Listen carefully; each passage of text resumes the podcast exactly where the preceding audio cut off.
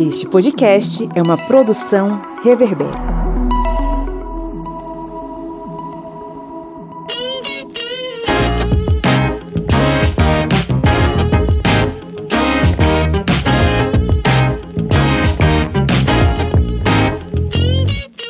Olá, amigos historiantes! Seja muito bem-vindo a mais um episódio do seu podcast sobre ciências políticas e humanas.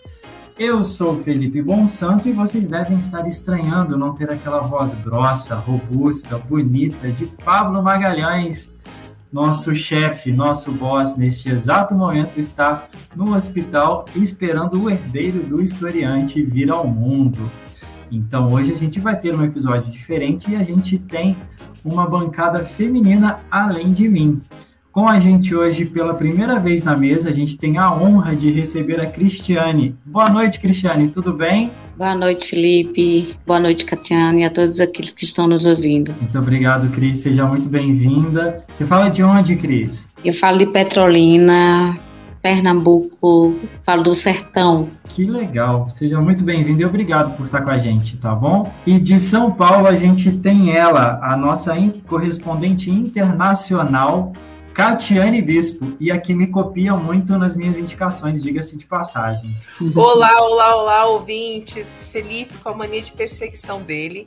Hoje, sem nenhum boss na mesa, a gente vai fazer a festa por aqui. Hoje a gente que comanda esse negócio aqui, ó. É tudo nosso. Acontecer. É tudo nosso. Revolu- a revolução da classe operária aqui, ó. Sim. Bom, nessa semana eu vou fazer o pedido aqui para vocês, para ajudar a gente na divulgação do nosso podcast. Vocês sabem que a gente perdeu a nossa conta no Instagram, e quanto mais vocês indicarem para a gente, e quanto mais vocês curtirem a gente no seu tocador de podcast preferido, mais você nos ajuda. Se você ainda não curtiu a gente no Apple Podcast e no Spotify, enquanto você está ouvindo a gente aqui agora, vai lá, dá cinco estrelas para a gente, para poder divulgar o nosso trabalho, para que a gente possa crescer novamente. E se você ouve a gente pelo Orelo, você já está ajudando a gente, e você também pode se tornar o nosso apoiador. Então, você pode ajudar a manter o podcast vivo e ajudar a cada dia mais a gente lhe trazer informação de qualidade para vocês. Tá joia? Bom, agora vamos para o nosso giro de notícias.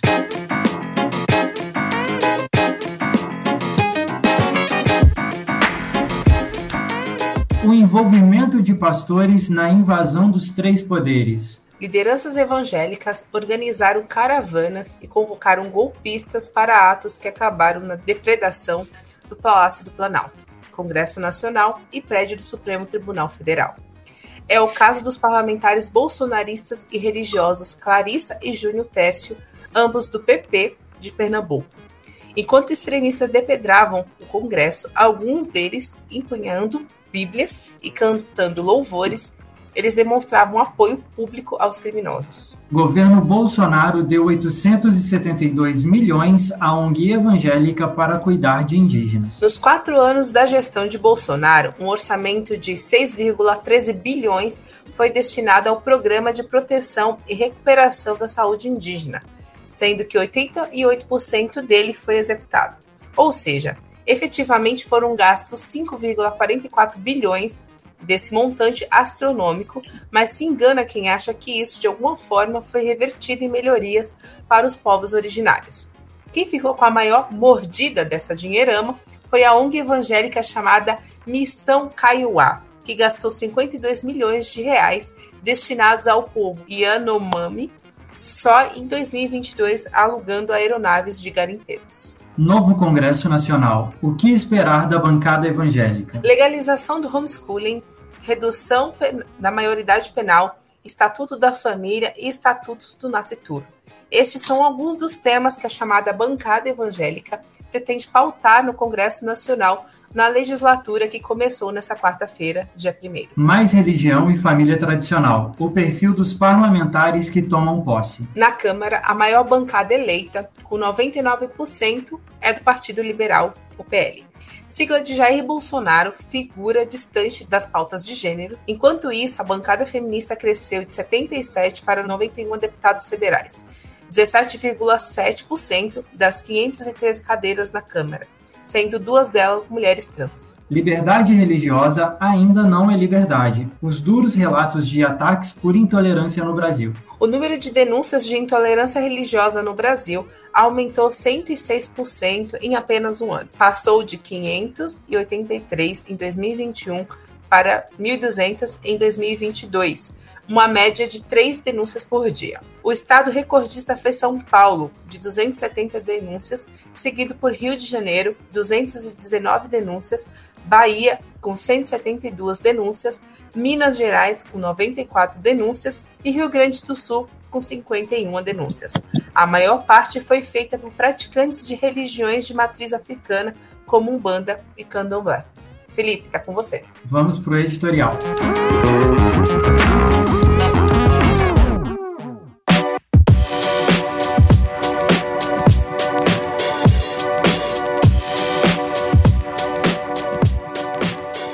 Em janeiro de dois mil e vinte e três, o Brasil se deparou com as cenas de destruição que ocorreram em Brasília. Dentre as várias cenas de depredações no Congresso e S T F, uma cena chama a atenção. Era a cena de pessoas cantando um hino da harpa cristã no Congresso, em meio ao caos da invasão. A presença de pessoas ligadas a denominações evangélicas não ocorreu apenas no momento da invasão do Congresso, nem tampouco durante os acampamentos golpistas que se instalaram em frente a vários quartéis em vários locais do Brasil, mas é algo que perdura há algum tempo. Durante os últimos anos, ocorreu uma ascensão dos discursos de extrema-direita dentro de muitas denúncias evangélicas. No governo do ex-presidente Bolsonaro, o uso da religião e sua simbologia serviu para consolidar a chamada pauta de costumes, que inflava o ego dos ditos defensores da moral, família e da sociedade judaico-cristã. E conforme algo que Magali Cunha presente no site da Carta Capital, é nesse contexto que se configurou uma direita cristã, consolidada em fundamental suporte ao governo Bolsonaro. Magali Cunha ainda pontua algumas bases dentro desta retórica, que fundamentou o apoio ao governo Bolsonaro como a teologia do domínio para justificar os sinais de Deus no líder escolhido, a inversão dos valores do Evangelho, como igualdade, solidariedade, misericórdia e despojamento, classificando-os como sinônimos de comunismo e assimilação do discurso armamentista da linguagem da autodefesa e da vingança com interpretação ideológica da Bíblia. Dentro da linguagem da autodefesa,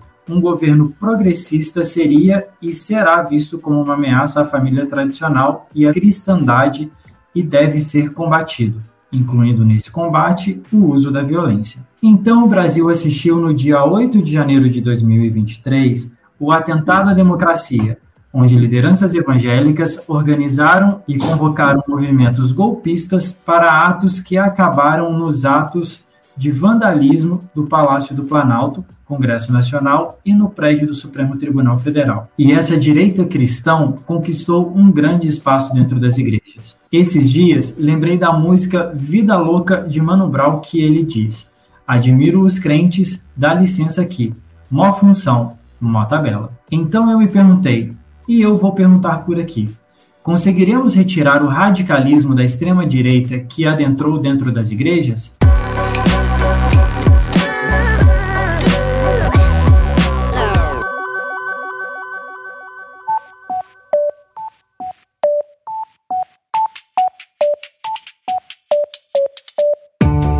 Me diga uma coisa, Lídia Verônica, qual é o melhor lugar para ouvir podcasts? O melhor lugar para ouvir podcast, para mim, é na cama. Mas para todo mundo, é o Orelo, com certeza. Além de tudo, o Orelo nos remunera. Cada clique seu ajuda o nosso projeto a crescer. Então quer dizer que só de a pessoa ouvir, dar o play lá nos episódios, isso já nos ajuda? Nem precisa a pessoa pagar? Exatamente. Se você não pode ou não tem interesse em ser um apoiador, mas acha o nosso projeto legal, vai lá no Orelo e dá essa força pra gente.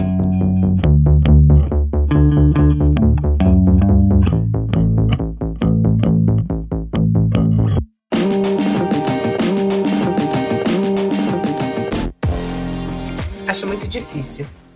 É, a gente está vendo um movimento que vem crescendo cada vez mais, que é atrelar religião à política e cada vez mais é, entrando no fundamentalismo religioso.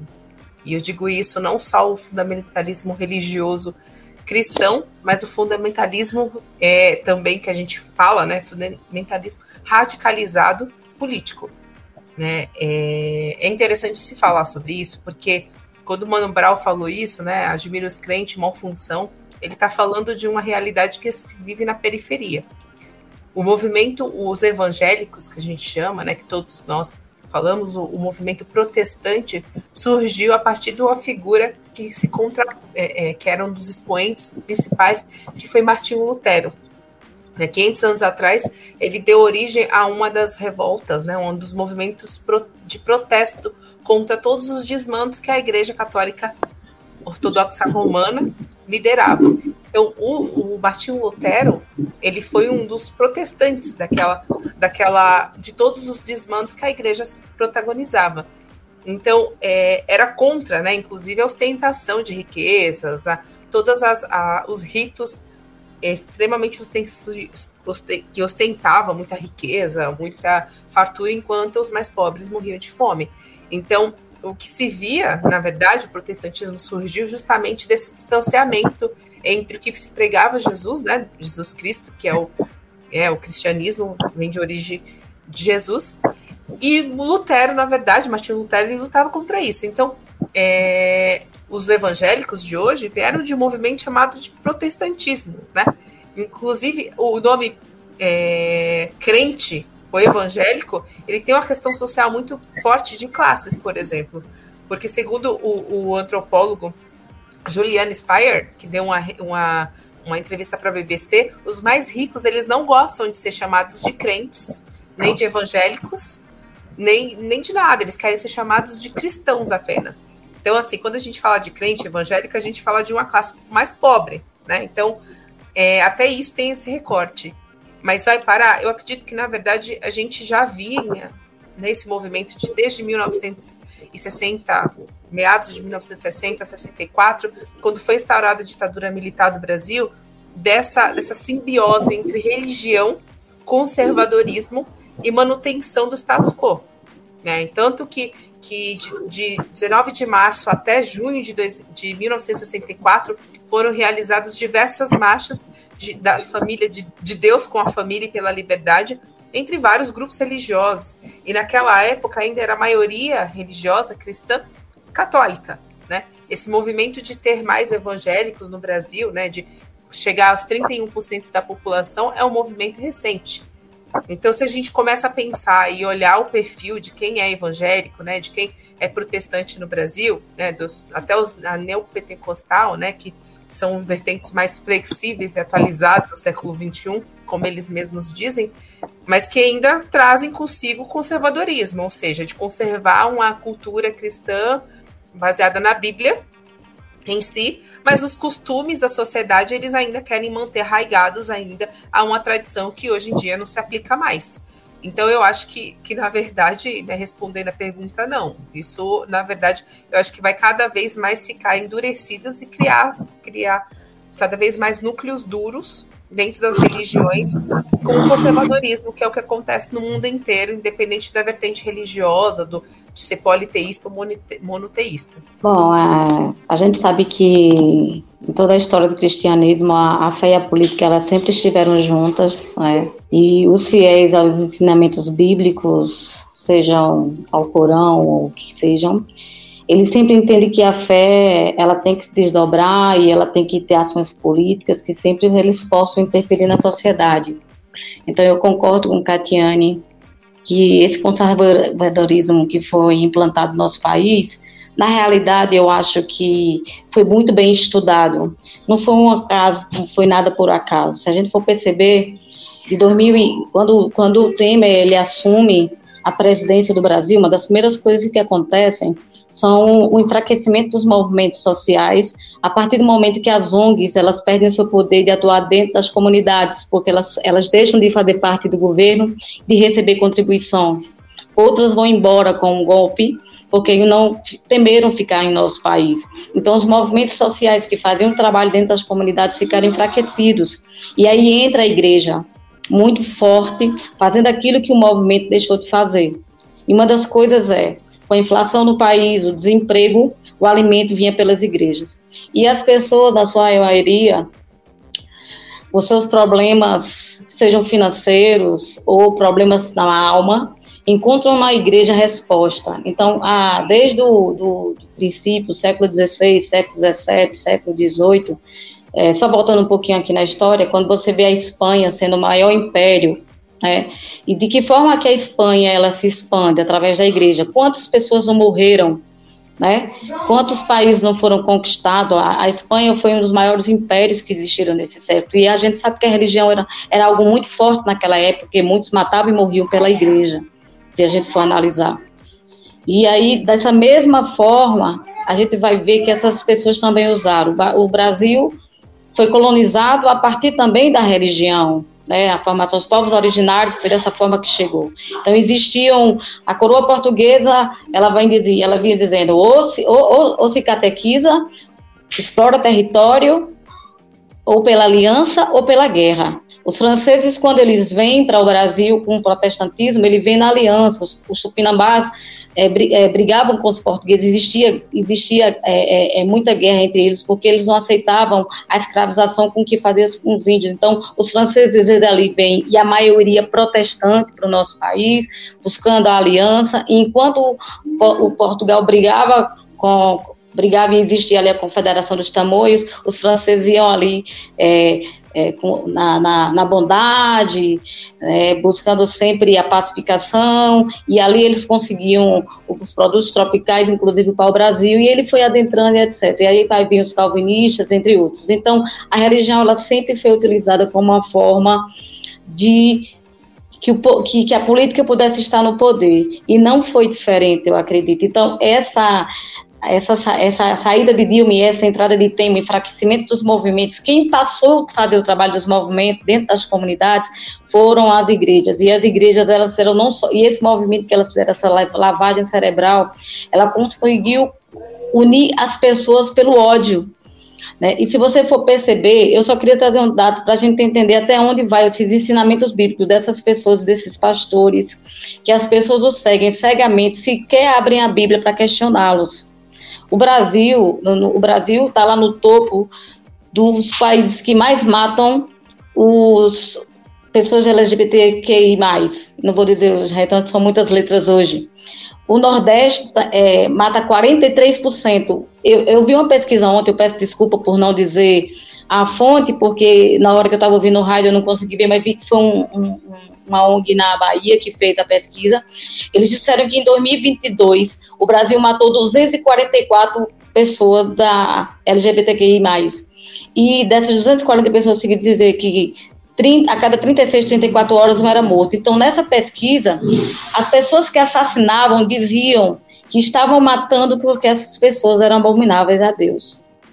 Então, assim, se você for analisar, as pessoas foram atraídas pelo ódio, e odiar essas pessoas, eles fizeram com que crescessem, e aí vai vir o número de fake news, a, na verdade, a liberdade de expressão, o direito de eu ser quem eu quero ser, de seguir o que eu quero ser, já deixou de ser, porque ou você é o que eles querem, ou você passa a ser odiado por eles.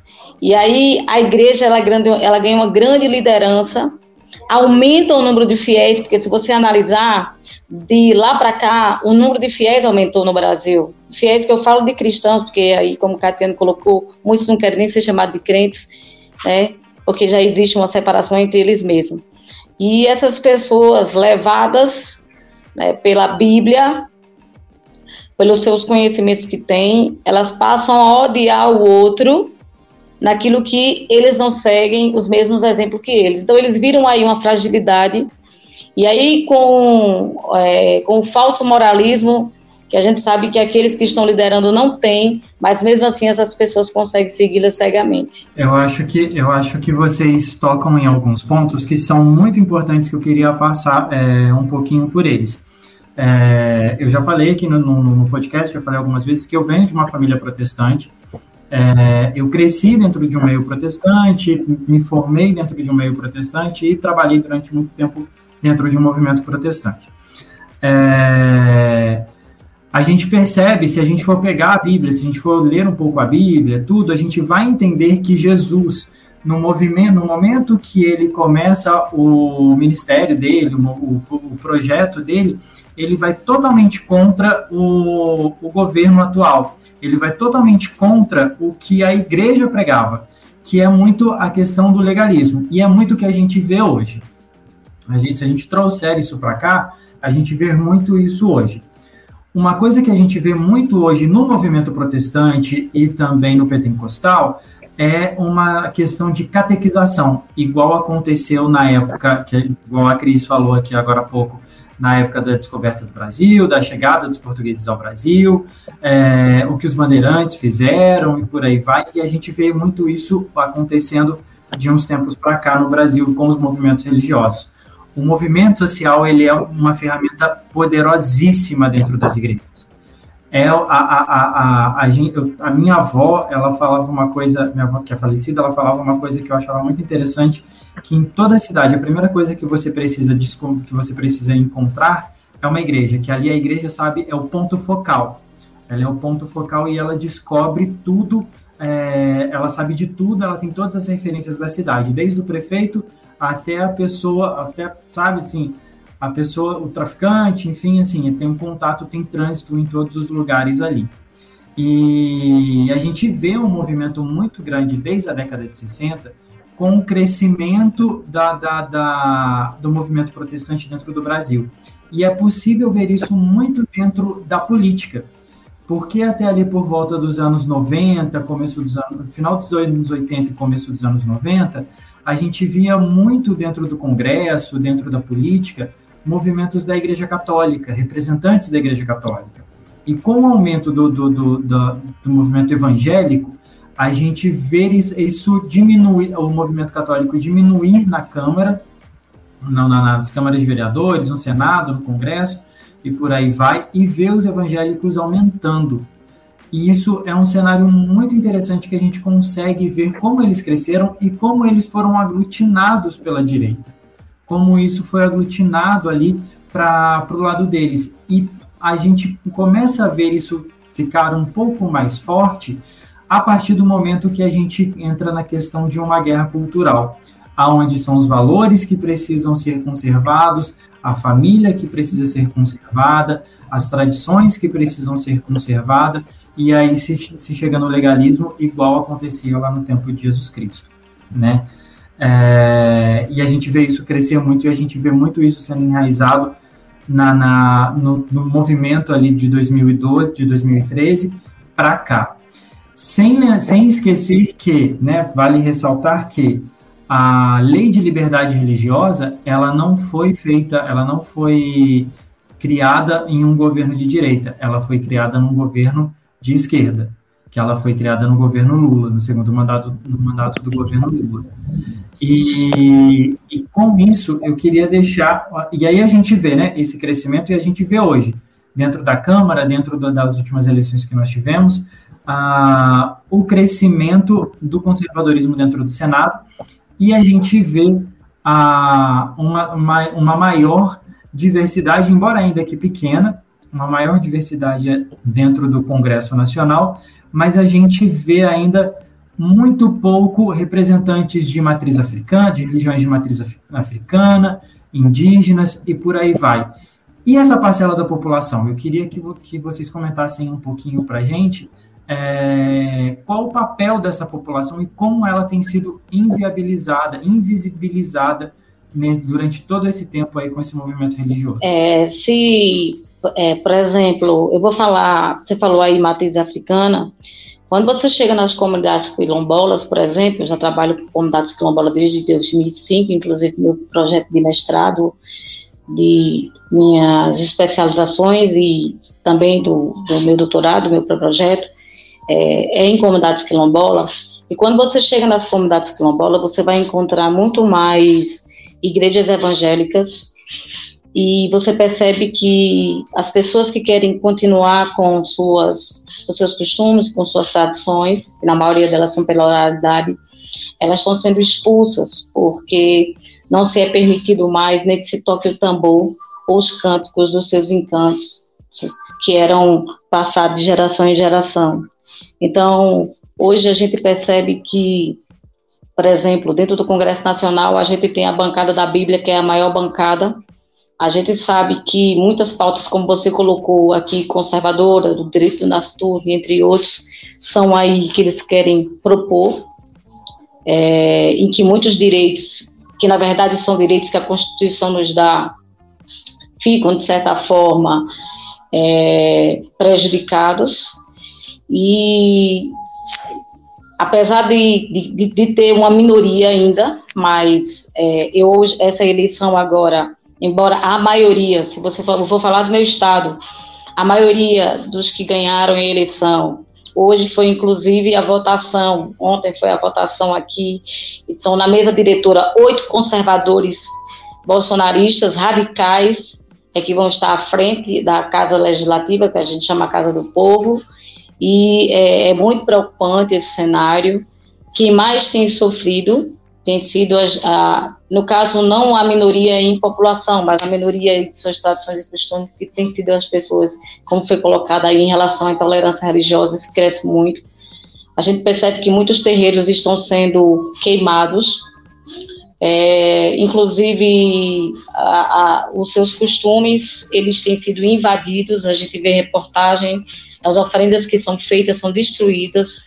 Essa semana teve um que fez um vídeo comendo uma oferenda que tenha sido feita, e a tendência que se há é que a intolerância ela possa crescer mais a partir do momento que, se não houver em nosso país, que esses que lideraram essa invasão do Congresso, em que a maioria das pessoas que estavam ali, na realidade, pareciam, é, como eu já trabalhei com psiquiatria, a maioria das pessoas que estavam ali pareciam que a maioria tinha um transtorno de personalidade, porque não era normal, não é normal.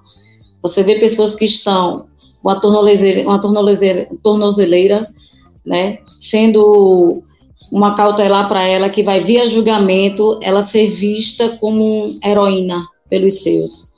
Ou essas pessoas não sabem as consequências que estão lhe esperando num julgamento, que vão ficar reclusas aí na possibilidade de dez a trinta anos, a depender do que forem julgadas. E a forma, porque na verdade é o seguinte, o Brasil, ele foi... deixou de ser colônia, mas nós ainda somos vistos como colonizados.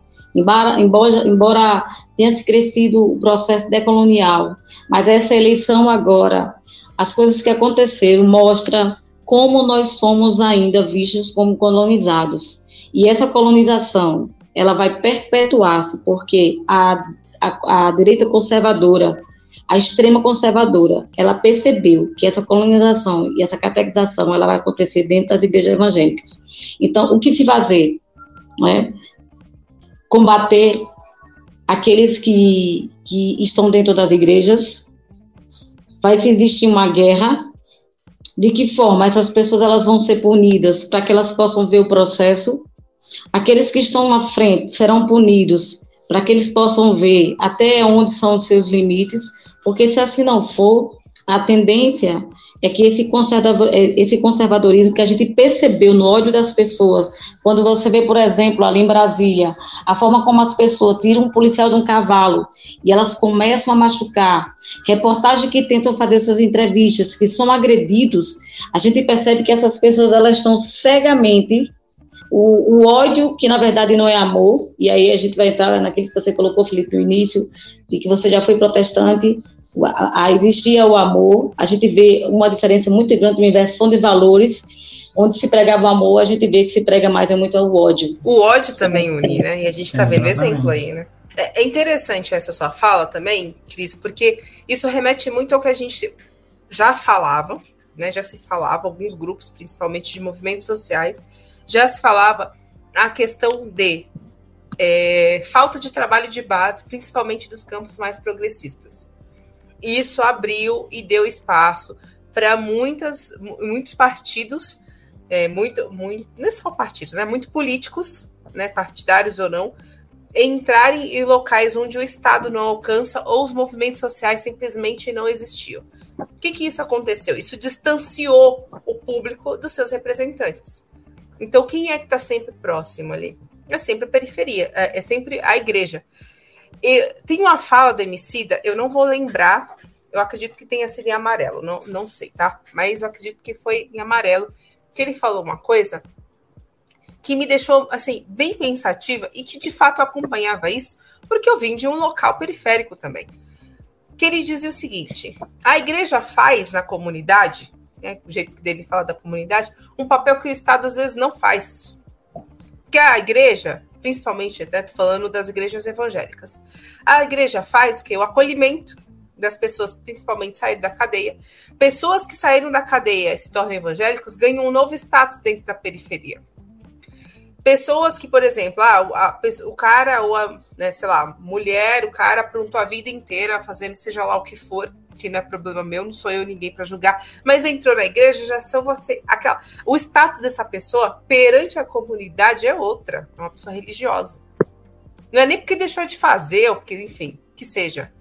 É porque já ganha um status diferente. Pessoas que estão, de repente, em hospitais, né, com as suas vulnerabilidades, você vê sempre grupos religiosos indo até lá. Não é à toa que a Damares, né?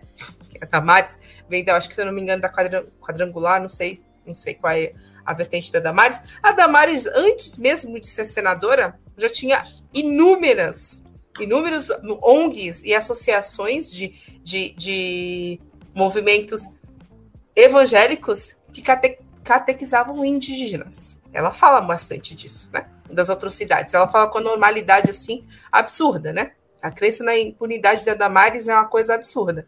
Então, assim, onde não existe movimento social, onde não existe essa aproximação, vai sempre existir uma brecha de alguém que vai, né, entrar nessa, nessa vertente para poder fazer o papel político que se faz. Porque quando a gente escuta sobre o conservadorismo, sobre a questão, né, eu acho até interessante, né, de livros que se tem que fala do crente rico, né, o crente rico, né, isso é uma vertente o quê? Totalmente direitista e neoliberal dentro do... A teologia da, da prosperidade, né? Da prosperidade. Então, assim, a enquanto não... da prosperidade. Você abre o campo total para que figuras como essa ou, ou absurdos como esse, né, venham a, a se difundir e ganhar força, arraigar junto com a, com a, com a sociedade. Né? O Brasil ter trinta por cento, vinte por cento da bancada é, de, de evangélicos que estão cada vez mais rea, reacionários, né, cada vez mais endurecidos, e a, a, ainda abaixo do que eles pretendiam, que eles pretendiam ter trinta por cento, significa para a gente que essa vertente não é, uma, assim, não é algo que vai passar. É algo que vai ficar cada vez mais endurecido. Então, se a gente não for é, é, tentar entrar com algumas pautas e movimentos sociais não fizer o trabalho de base, a gente vai ver cenas como a que a gente viu esse oito de janeiro aqui, cada vez mais comum, inclusive em terre- contra terreiros, contra manifestantes que sejam de pautas muito mais é, progressistas, casamento de pessoas do mesmo sexo, que sempre é atacado. É, políticas públicas para pré-aborto, né? Enfim, qual é pró-aborto, desculpa. Então, assim, se a gente não, como sociedade, a gente não reagir, se a gente não, não, não pensar nisso como algo que faz parte, que está que tá entrando, né? Que é um novo movimento no Brasil e que está entrando a cada vez mais no nosso dia a dia, isso pode ser tarde demais para fundamentalistas mesmo, religiosos e políticos.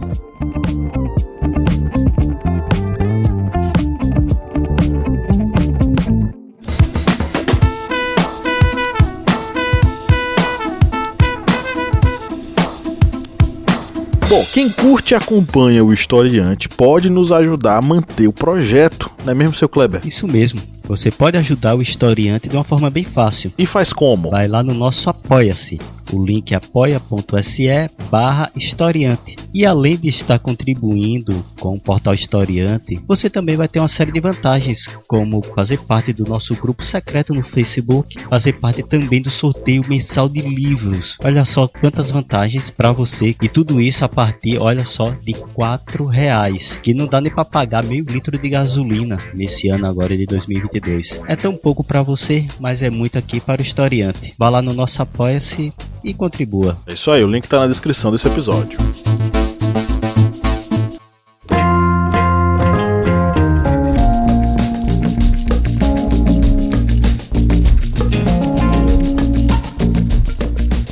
A realidade, é, é, Catiane, eu, eu, eu acredito que tudo isso foi algo pensado, é, é, como eu falei no início, tudo isso não foi algo do, de, de repente, é, Bolsonaro, eu escolhi é, o meio evangélico, não. Eu acho que isso foi muito pensado no governo anterior, como eu coloquei. O governo de Temer, ele enfraquece os movimentos sociais. E quem faz o papel do Estado realmente nas favelas, né? Nas periferias. Quem é que faz esse papel do Estado? São os movimentos sociais. Não só nas favelas, né? Não só nas favelas, na prisão também, né? É, na prisão você também, vê, na prisão também. Você vê muito, você vê muito o papel da igreja. A igreja, ela é... Exato, exato, eu ia citar isso agora. A, na igreja, a igreja, você vê ela com um trânsito muito livre dentro de prisões, dentro de hospitais, dentro de asilos, é, e isso, isso é, é, é muito complicado, porque você está fazendo uma catequização, você está meio que fazendo uma moeda de troca ali, né? Na, igual a Catiane falou, quando você vai para a prisão e você ganha o status de uma pessoa convertida, de uma pessoa que entregou a vida a Deus, é, você está trazendo alguém para o seu lado, para um movimento conservador, que muitas das vezes é só, é só fachada, muitas das vezes, né, grande parte da, da, das vezes é só fachada, e assim, a igreja ela tem um trânsito muito grande. Mas eu, a igreja que você fala, a gente tem que ver, veja só, vocês colocaram uma coisa bem interessante, a entrada das igrejas em hospitais, em presídios, mas que igreja? Porque o povo de matriz africana não tem esse direito, por exemplo, é, você foi protestante, eu também fui, e na igreja a gente entrava a qualquer hora, no horário de visita, a gente não pedia permissão das pessoas, pedia para orar, para falar. Eu digo isso porque na minha juventude eu fui, mas uma mãe de santo tentou, né, visitar seu filho, acho que foi na cidade, eu não me lembro, de São Paulo, Rio de Janeiro, e ela foi proibida, iam chamar a polícia para ela. Então não é qualquer igreja, porque as, as, as religiões de matriz africana, elas têm sofrido. Elas não têm a mesma abertura. E veja uma coisa, nelas não há a violência que há no cristianismo, que sempre existiu, de que desde que o mundo é mundo. Porque se fosse assim, a gente já tinha visto, por exemplo, no, nos territórios dos povos originários, a gente já teria visto muitos garimpeiros mortos. Mas eles não querem guerra. A religião que eles aprenderam no feio da guerra, entendeu? E, e, porque se assim fosse, a gente também, assim como a gente vê falar que quantos indígenas foram mortos, a gente também deveria ouvir que também latifundiários, a gente também deveria ouvir também que foram mortos também os, os garimpeiros, a gente não escuta. Porque a arma que eles usam é para caçar, para comer, não é para matar. As, a religião de matriz africana da mesma forma. Então, a religião que sempre permitiu o ódio, sempre foi o cristianismo. A gente vê isso pelo, expans, pelo expansionismo do, do, do, dos impérios, a forma como a igreja matava. A igreja matou muito, a Espanha matou muitos protestantes, mas na Inglaterra, quando os protestantes, chegaram, os protestantes chegaram ao poder, eles também mataram muitos cristãos. Então, se você perceber, cristão a gente vai usar para os católicos e a gente vai usar também para os protestantes. Então, se você perceber, ambas as religiões matam. Porque os seus militantes, eles os seguem cegamente. Não é a tua gigante falava, né? Que eu gosto muito da figura de, de Jesus Cristo, mas vocês cristãos são tão diferentes deles, né? É totalmente diferente do que, do que prega, né?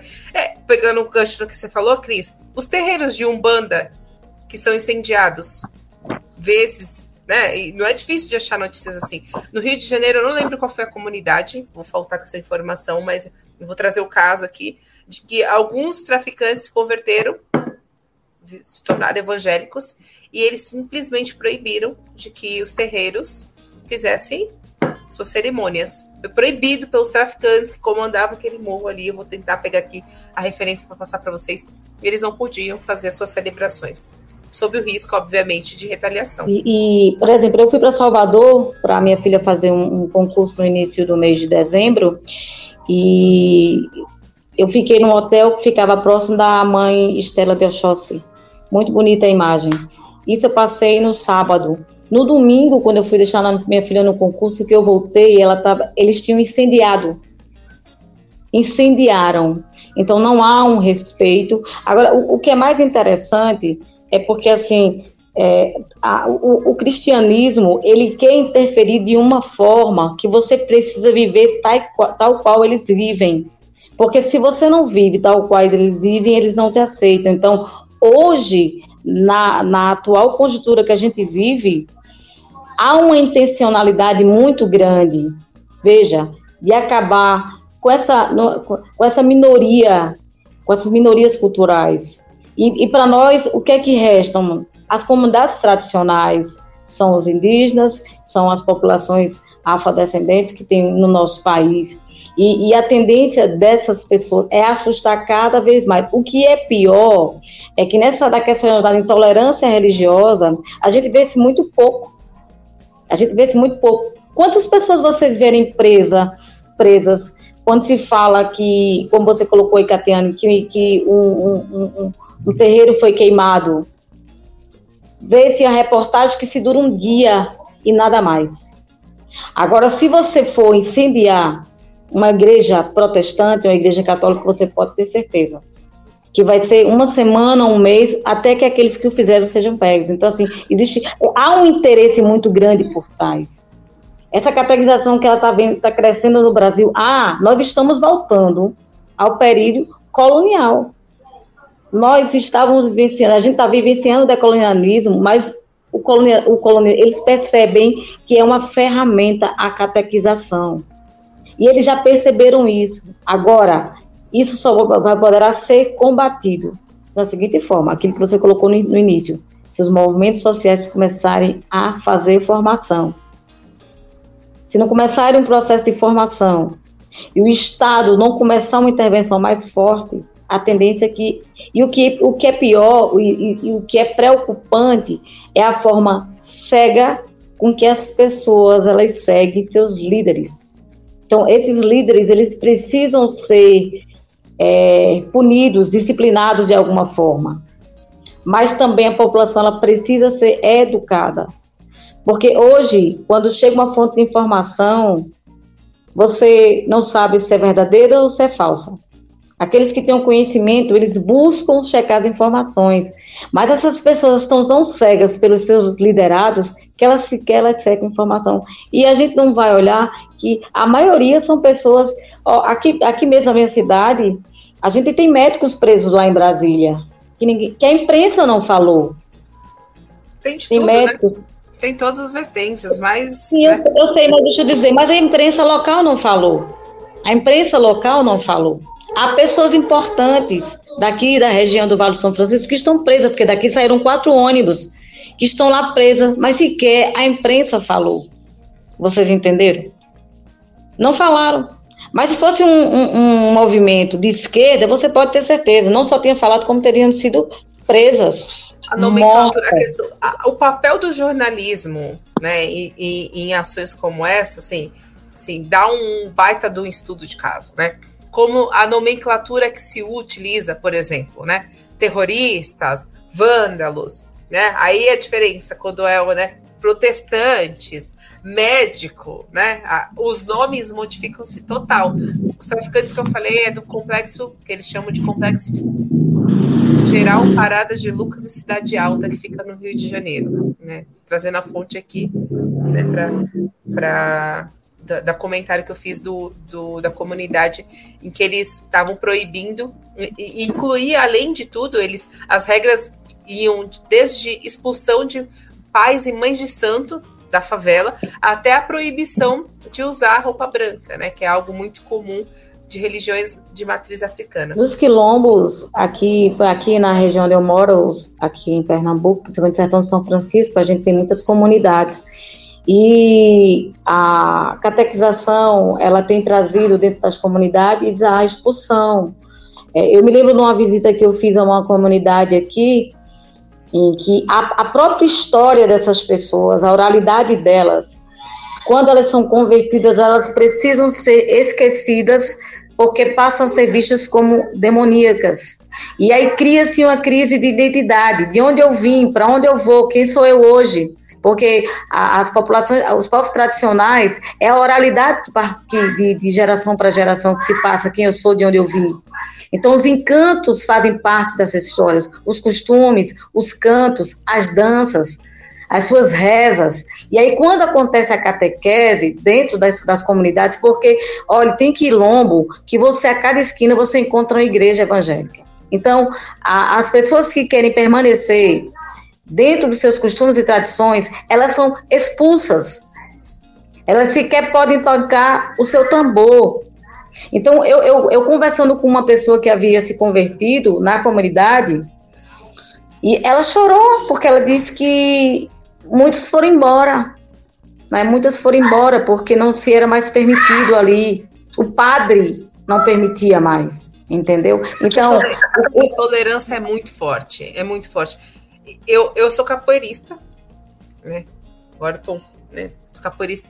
Quando eu ia para para capoeira, não sei se vocês sabem o traje, né? É, como é sabido por todos, o traje da capoeira é branco, todo branco. Então é uma é que a gente chama de abadá, todo branco.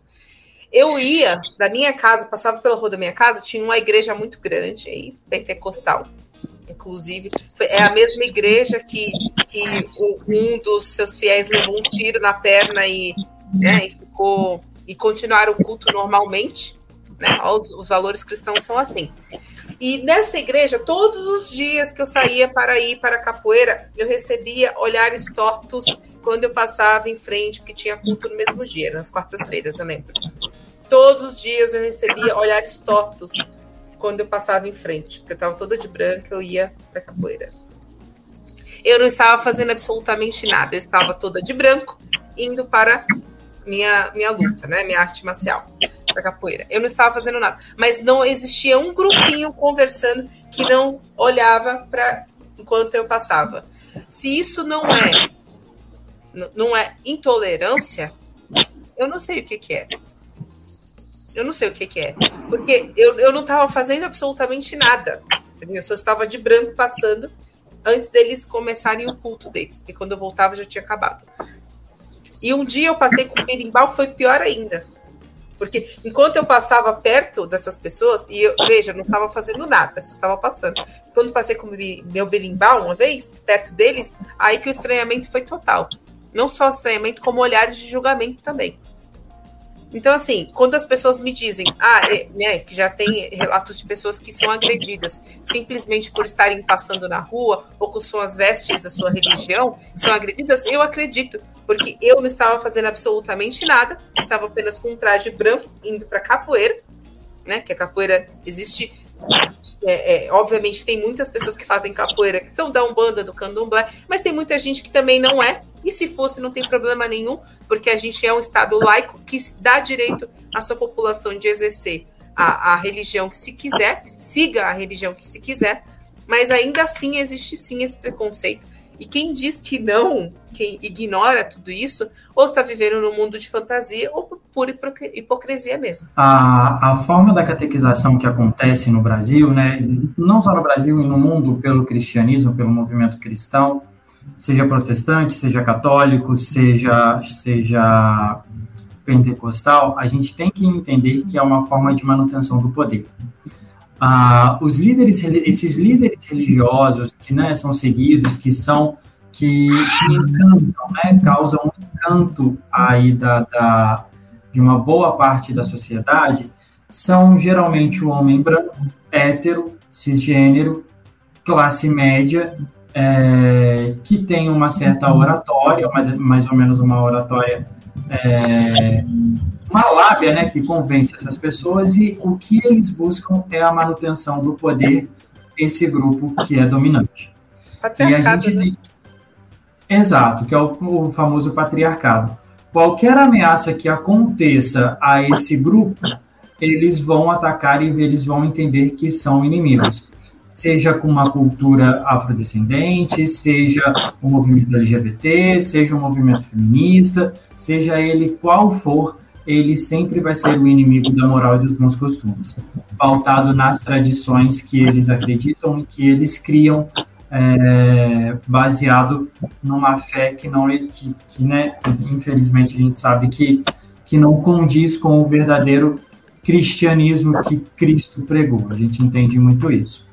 É, salvo isso, eu quero também comentar que a consciência, muitas das vezes, e aí não é uma questão de passar pano, tudo, mas a gente ainda tem pequenas gotas e, é, de, de pessoas que, que, são, que seguem esses movimentos, que são desses movimentos que, às vezes, a gente, a gente tem ali como movimento, como pessoas aliadas a um movimento do real Estado laico, e eu queria citar aqui um exemplo, que é o pastor Henrique Vieira, que ele tem uma consciência social, ele tem uma noção social, ele tá, assumiu agora como deputado estadual, perdão, como deputado federal pelo Rio de Janeiro, é, e ele é um homem negro, ele é um homem que vem da comunidade e ele tem esse entendimento. Então, assim, é muito pouco ainda, é muito pouco esse progressismo real que a gente precisa. E eu queria que vocês comentassem um pouquinho para a gente terminar o papel importantíssimo que a gente tem hoje da, da, da Anielle Franco, a irmã da Marielle, da... me fugiu o nome agora, da, da pessoa que é indígena, que assumiu também o ministério. Da Guajajara. Isso. É, eu queria que você... Vou reformular a pergunta para a gente voltar, tá? Para a gente poder fechar e para a gente poder... É, seguir, né, para o encerramento do episódio dessa semana, eu queria que vocês comentassem um pouco a importância da diversidade que, que, que acendeu um pouco, ainda que mínima, acendeu um pouco ali no Congresso, com a, com a Anielle, que é a irmã da Marielle Franco, e com a indígena, a, a Guajajara, que também assumiu um cargo público e está à frente a importância dessas mulheres, o protagonismo dessas mulheres, e o quão importante é o papel delas daqui para frente na política, nessa reconstrução aí de, da laicidade do Estado que a gente vive. Felipe, você falou uma coisa bastante interessante, quando você falou que um pastor no Rio de Janeiro, federal, né, a visão que ele tem, você falou assim, um pastor negro. Só antes de responder sua pergunta, é, veja, veja bem, nas igrejas evangélicas, os negros, na maioria, ele não assume os melhores cargos, se você perceber. Ele é diácono, ela é diaconisa, e é, a maioria dos pastores são brancos. A maioria dos que estão nos cargos, por exemplo, onde tinha ancianato, são brancos. A maioria, não são negros. E você veja, um que se destaca de forma diferente. Você vê... Por que, que ele é diferente dos demais? Né? Só complementando isso que você falou, é, do Henrique Vieira, e a gente está tratando, a gente tá tratando no todo a exceção. Ele é uma exceção do, do, de um todo, né?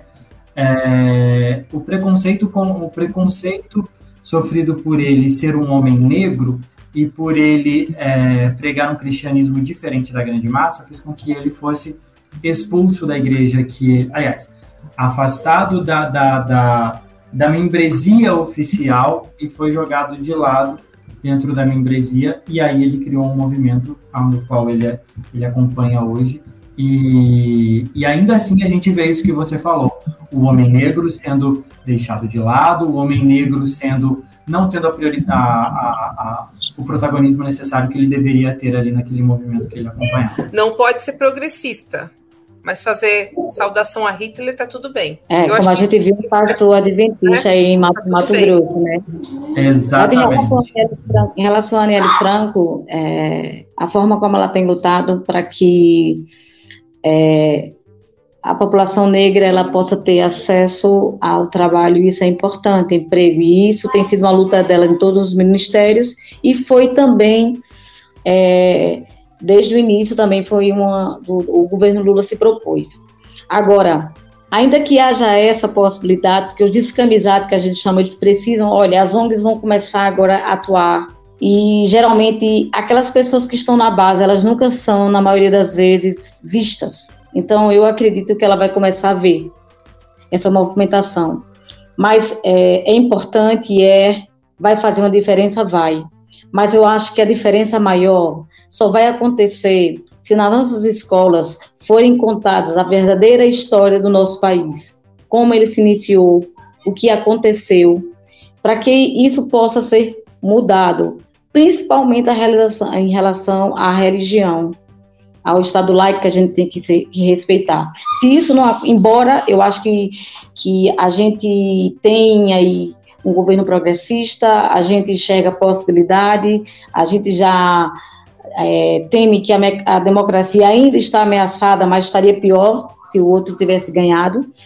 A, as pautas que estão sendo trazidas, quem assumiu a Fundação Cultural Palmares, entre outros setores, a gente acredita que vai, haverá uma, uma possibilidade de crescimento, mas eu acredito que só haverá uma mudança maior, se pautado nisso, realmente, dentro da nossa, das nossas escolas, forem contada a verdadeira história, porque eu vou dizer para você, Catiane e Felipe, como é difícil para mim pegar o livro de história do meu filho e ter que contar duas histórias. Eu preciso contar para meu filho a história dos livros que eu também aprendi, e eu preciso contar a verdadeira história. Mas quando ele chega em sala de aula, ele vai responder o que está no livro. Desculpa, só abrindo um parêntese, o que a gente aprende a respeito dos bandeirantes, o papel dos bandeirantes na escola, é totalmente o contrário do que realmente foi. Então, assim, o que eles fizeram no mundo, né? Então, é, é, é exatamente isso que você falou. Da, da, você precisa contar outra história para o seu filho. Além do, da, da, das, da, das possibilidades que ela vem trazendo, eu acredito que a igualdade racial vai ser muito importante, ela vai fazer um trabalho forte em relação à intolerância religiosa, isso também é importante, mas eu acho que a gente precisa que a educação ela tenha um papel mais importante ainda, que é de mostrar para as pessoas que a gente não pode ser vista mais como colonizados. O processo decolonial, ele precisa crescer fortemente e avançar aí nesses quatro anos que a gente tem. Porque já existe aí um convite para que a, a, a ex-primeira-dama venha como candidata à presidência desse país. Então, ou a gente vai para dentro das escolas, para dentro dos movimentos sociais, para dentro das comunidades, começar a contar quem somos, de onde viemos, ou a gente vai pra, pra permanecer como eles estão fazendo dentro dos povos originários e dentro das comunidades quilombolas, faz, catequizando as pessoas para que elas esqueçam o que elas são, para que, esquecendo o que elas são, elas não enxerguem o movimento de lutas que estão por elas mesmas. E aí, cegamente, elas passam a odiar o outro, porque elas esquecem que elas são... Ah, começa a existir uma crise referencial, uma crise de identidade, e cegamente ela vai, esquecer, ela vai começar a seguir um líder que nunca foi líder dela, sempre foi seu opressor, que são os brancos, que a maioria desses que estão liderando são brancos, e a maioria dos que estão sofrendo no nosso país ainda continua sendo a população negra, as minorias. Então, mesmo que ela venha com todos esses ideais que são importantes, eu acredito que vai agregar. A gente precisa também fortalecer os movimentos sociais e fortalecer e cobrar dentro da história, que a verdadeira história possa ser contada aos nossos filhos, para que as futuras gerações elas possam ter aí um outro compromisso com a democracia do nosso país. Interessante falar sobre a questão, né, adicionaria além da Anielle, da Sônia, também o novo ministro, que é o Camilo, Camilo Santana, eu ia falar Camilo Santos, Camilo Santana. Existem três pautas, né, três Três pastas aqui precisam estar complementares. A educação ainda é, hoje... Peraí. Cris, isso que eu perdi. Vou voltar. A educação ainda hoje é, um, é a principal forma de mudar as próximas gerações, de trazer a consciência às novas gerações, né? É, não sei se é sabido por vocês, mas, né, vou até dar uma comentada. Tem a nossa B N C C, que fala do, do fundamental, né, dos anos finais, iniciais e finais do fundamental, e tem a nova, nova base agora do ensino médio, que parece que vai receber algumas é, reformas.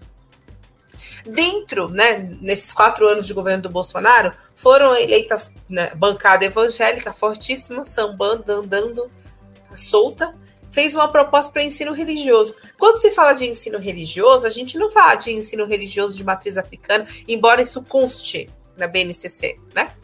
Quando a gente fala em ensino religioso, a gente nem pensa que é outra religião. A gente pensa na religião que? Cristã, né? Então, assim, além, obviamente, da Daniele, que tem um, uma, um papel muito importante de trazer essas questões de matriz africana, fazendo ressalva hoje, que é dia dois de fevereiro, que é dia de Iemanjá, né, que é para as pessoas, né, que, de religião de matriz africana. Iemanjá é a rainha do mar, né, e eles têm grande respeito, é chamado de rainha-mãe, né? Então, com respeito, inclusive, uma data bem simbólica, além das questões de matriz africana que a gente precisa trazer, das pautas indigenistas, que outra coisa, os, os indígenas, eles têm religião.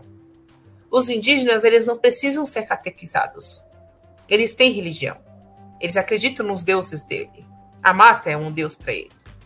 Os ancestrais são divindades para eles.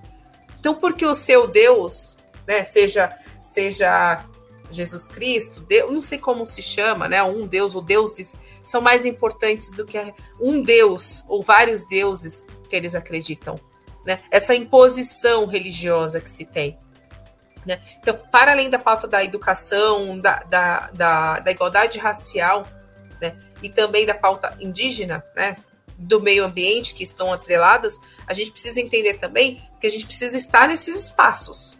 Enquanto a gente não estiver nesses espaços, para além do Estado, que não consegue abraçar todas as, a, a, toda a área, né, porque obviamente não consegue mesmo. A gente tem um papel social muito grande, de responsabilidade social muito grande. Eu, como uma mulher negra, uma mulher periférica, entendeu? Eu tenho um, uma pauta para tra- levar, não só para minha família, como para os meus amigos, nos espaços onde eu puder estar também. Então, assim, não ter religião ou estar num local em que você exerce uma religião diferente é muito difícil, né? E, assim, eu falo isso porque eu ainda estou, acho que, num lugar de privilégio. A minha família é uma família católica que não, nunca me obrigou, em hipótese alguma, a, re- a seguir nenhuma religião e me deu essa opção. Mas eu sei que isso não é regra. Eu sei de amigos, por exemplo, que são, que seguem a, a religião da família, e falar de, de que não quer seguir isso causa um estranhamento e uma perseguição muito forte, onde não é respeitado, por exemplo, que você não siga, principalmente religiões protestantes, né? O, o, o pentecostal ou neopentecostal. Então, assim, é, o Brasil é um país laico, e ser um país laico é diferente de ser um país sem religião. O Brasil, ele é um país religioso. Tanto é que a gente faz, é, a gente roda em círculos, em pautas, principalmente mais progressistas, justamente por causa desse conservadorismo religioso. Volto a falar, religioso. Porque quando você questiona para um cristão se ele é contra algo, alguns cristãos, né, eu vou falar, eles, às vezes eles não são nem contra. Eles estão dizendo, eles, o que eles te respondem é, mas na Bíblia diz isso. Entende? Então, assim, é, a gente não pode simplesmente achar que, né, por hoje estarmos num governo progressista, com toda essa avalanche de oposição e, e raivosa, né, com ódio, como disse a Cris aqui, que tudo vai estar resolvido, porque não vai estar. Infelizmente não vai estar. Mas a gente, cabe a nós também levar essas pautas e conversar. É, é, no, é no tete a tete, é no boca a boca também que a gente faz, conversando com as pessoas, mostrando, para quem obviamente se mostra aberto a escutar. E hoje em dia a gente está nos extremos, né?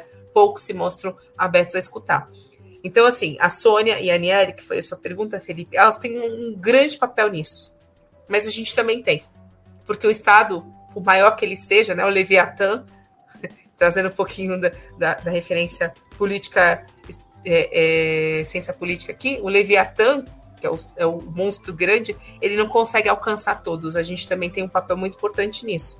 E o conservadorismo religioso que o Brasil está enf- enfrentando hoje, com trinta por cento da população, ela, ele não é uma onda leve, é uma onda pesada, e que provavelmente vai ganhar cada vez mais força com o passar do tempo, se a gente não fizer nada. Eu acho que a gente, que a gente precisa entender, para encerrar, né? Eu acho que a gente precisa entender bastante que o Brasil, ele, é, ele realmente é um Estado laico, ele realmente é um país é, negro, ele é um país indígena, e que a, religi- a liberdade religiosa, ela deveria ser muito mais respeitada num país diverso como o Brasil, do que em qualquer outro lugar do mundo. A gente deveria ser referência é, para a Europa, para a América do Norte, é, para a gente poder, a gente deveria acolher todas essas religiões, e a gente não acolhe. E a gente precisa criar cada vez mais consciência,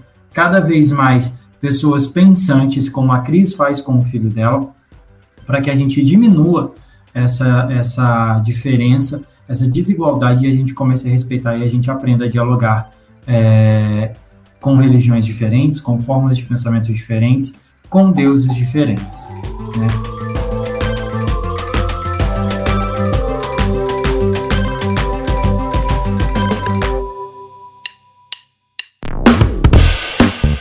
Você que é nosso ouvinte, nosso ouvinte, que acompanha esse podcast a cada semana e adora ouvir os nossos papos, que tal a gente fortalecer os nossos laços de amizade? É simples demais e nem precisa pausar o episódio, né, Felipe? Exatamente, Paulo. Ah, se você está ouvindo a gente agora, seja no Spotify ou seja na Apple Podcast, para a gente ficar mais íntimo, para a gente falar cada vez mais ao seu ouvidinho, você faz o seguinte agora. Enquanto está ouvindo a gente, vai lá, avalia a gente no seu aplicativo de áudio. Vai lá no Spotify, dá cinco estrelas pra gente. Vai lá no Apple Podcasts, dá cinco estrelas pra gente. Isso fortalece o nosso relacionamento e você fica cada vez mais perto da gente. Faz isso pra gente, dá essa moral lá agora.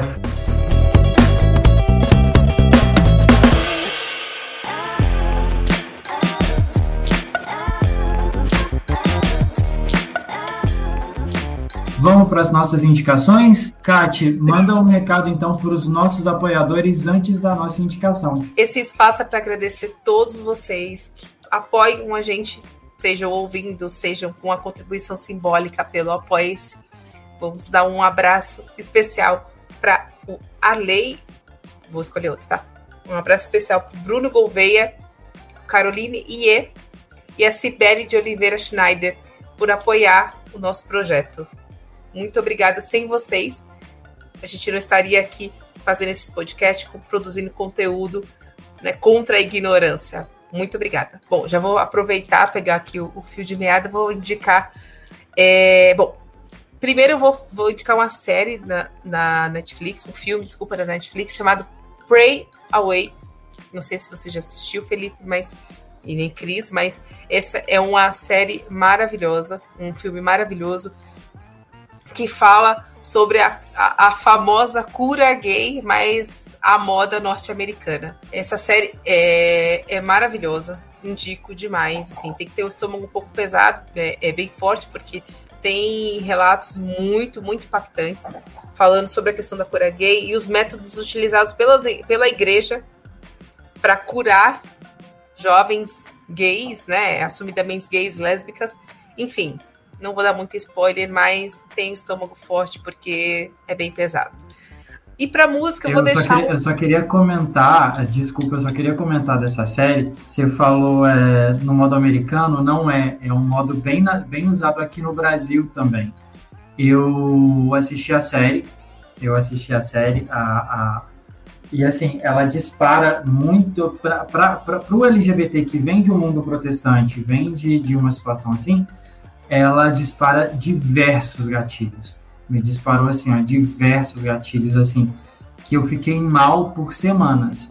É... Então, assim, é uma série extremamente pesada, é... mas ela é muito, muito. necessária. Eu acho muito que ela pesada. É extremamente necessária. Achei maravilhosa essa indicação. Eu, eu falo isso sobre, né, sobre o meu papel de uma mulher, mulher heterossexual e praticamente... Fui criada no catolicismo, mas foi respeitado quando eu não quis seguir religião nenhuma. E já me gerou indignação muito forte, uma revolta muito forte. Então, assim, é bem pesado mesmo. Mas eu indico por quê? Porque a gente está falando de religião aqui, né? E, e essa questão de cura gay, né? De, de você tentar olhar a orientação sexual como se fosse algo muito é, fora da realidade, como se fosse algo externo, é, é bem pesado, assim. Indico, mas... com a ressalva do Felipe, dá muitos gatilhos. É, e vou aproveitar, vou indicar assim, uma música bacana do Emicida, com a participação dos Barbatux, que é Levanta e Anda. Né? Essa música é muito bacana, mas é, gosto muito da frase que ele diz que, né, dependente de quem escute, da vertente religiosa ou não, que, cara, que se você, você é o único representante do seu sonho na Terra, né? Se você não for atrás, quem vai? Eu acho que isso traz pra gente uma mensagem muito, muito positiva de que talvez, né, todas essas lutas que a gente tenha, desses sonhos, dessas dessas utopias, às vezes, né, de querer uma sociedade mais justa, é, religiosa, mas que se respeite, tolerante, talvez não seja algo tão fora da realidade se a gente se juntar todo mundo, sabe? Então, é, eu deixo aqui essa mensagem de Emicida, também com Levanta e Anda, com participação dos Barbatux, ficou uma versão muito legal. É, eu vou fazer as minhas indicações aqui. Uh, eu vou indicar para assistir, eu assisti esse final de semana por completo, eu já tinha começado a assistir, mas final de ano, correria, eu não terminei, é, o American Crime Story, Impeachment, conta a história do processo com a, com a, a ex-amante do, do ex-presidente Bill Clinton, né?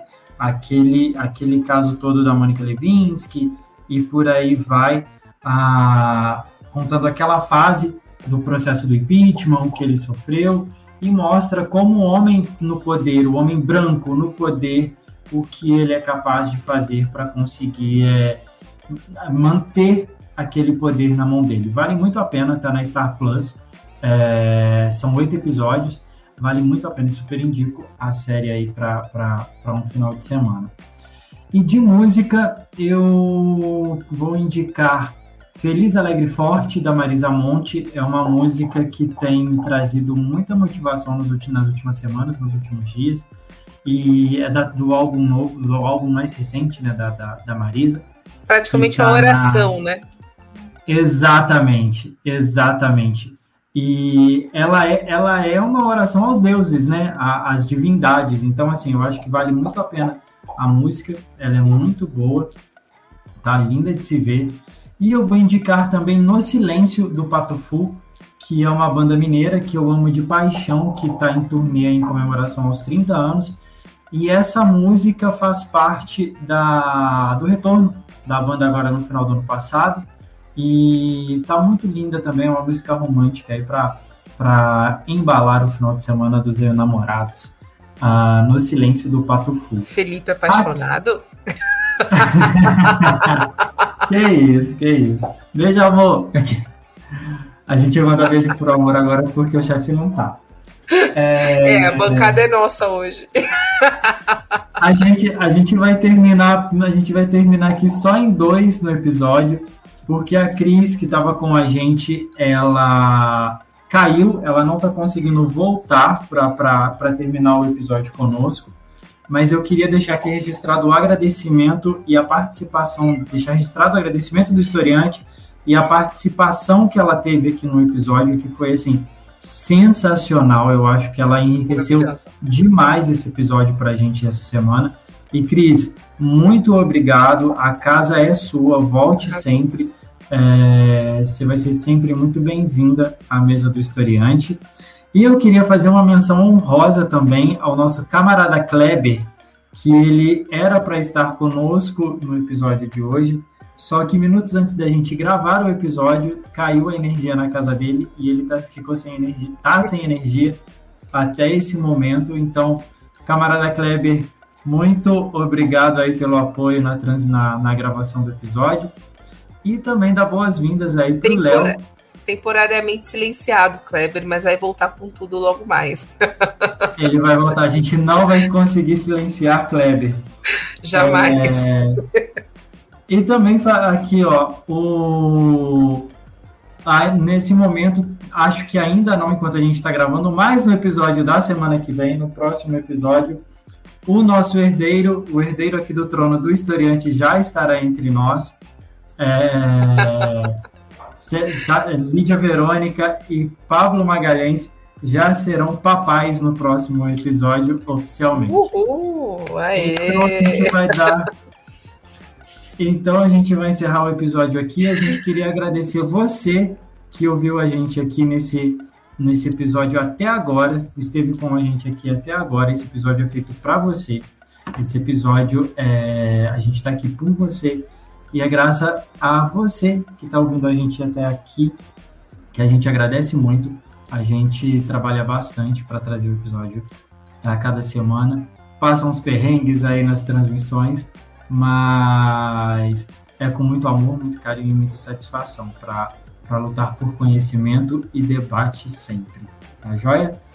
Então, vou imitar meu, imitar meu chefe aqui, Pablo Magalhães, e no, no três a gente dá o nosso tchau. Pobrezinho essa semana, mas a gente dá o nosso tchau. Então, vamos lá. Então, espera aí. Vem, pessoal. Então, então vou, vou aproveitar, então, dar um tchau em grande estilo. Então, como a gente fala de religião de matriz africana, hoje a gente vai dar um tchau com o pandeiro, que é utilizado. Aê! Muito bom. Então, no três a gente vai dar o tchau com o pandeiro. Um, dois, três. Tchau! Tchau.